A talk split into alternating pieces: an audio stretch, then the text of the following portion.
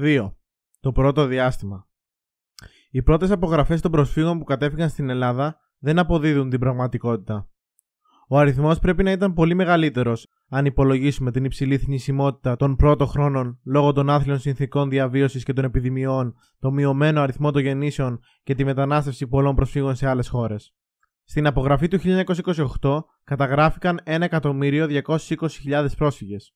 Οι αρρώστιες κατέβαλαν τους πρόσφυγες που ήταν ταλαιπωρημένοι, πρόχειρα στεγασμένοι και υποσυτίζονταν. Ο τύφος, η γρήπη, η φυματίωση, κυρίως της πόλης, και η ελονοσία, κυρίως στην ύπεθρο, τους θέριζαν. Σύμφωνα με στοιχεία της κοινωνίας των εθνών, ένας σημαντικός αριθμός προσφύγων πέθαναν μέσα σε ένα χρόνο από την άφηξή τους στην Ελλάδα.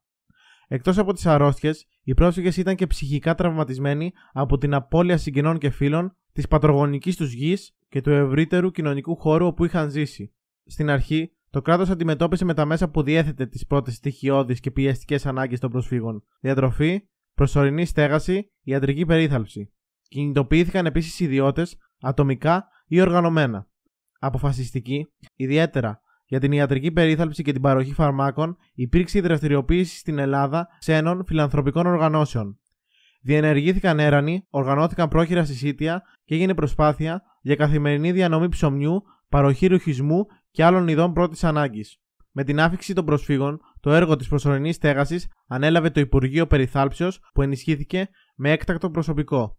Στη συνέχεια, το Ταμείο Περιθάλψεως Προσφύγων ιδρύθηκε το Νοέμβριο του 1922, ανοίγηρε ξύλινα παραπήγματα για τη στέγαση των προσφύγων. Πλήθος ξεπρόβαλαν οι αυτοσχέδιες κατασκευές που χρησιμεύαν ως προσωρινά καταλήμματα, καλύβες, παράγκες, σκηνές, γύρω από τις πόλεις, σε πλατείες ή στα κενά οικόπεδα των πόλεων. Δεν έμεινε χώρος στεγασμένος που να μην χρησιμοποιήθηκε. Σχολεία, εκκλησίες και τζαμιά, στρατώνες, θέατρα, δημόσια κτίρια, αποθήκες, υπόγεια. Επιτάχθηκαν τα άδεια σπίτια σε όλη την επικράτεια. Καταλήφθηκαν ακόμη και κατοικούμενοι χώροι, οι ένοικοι των οποίων μοιράστηκαν την κατοικία τους με τους πρόσφυγες. Το πρώτο διάστημα, οι περισσότεροι πρόσφυγες ανέχονταν τις αντίξωες συνθήκες διαβίωσης, θεωρώντας προσωρινή την παραμονή τους στην Ελλάδα. Πίστευαν ότι δεν θα αργήσει η μέρα της επιστροφής.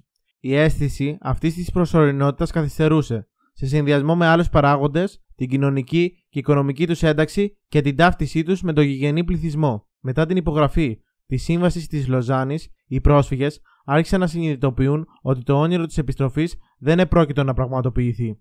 Στόχος τους τώρα έγινε η βελτίωση των συνθηκών της ζωής τους και η ενσωμάτωση στη νέα πατρίδα.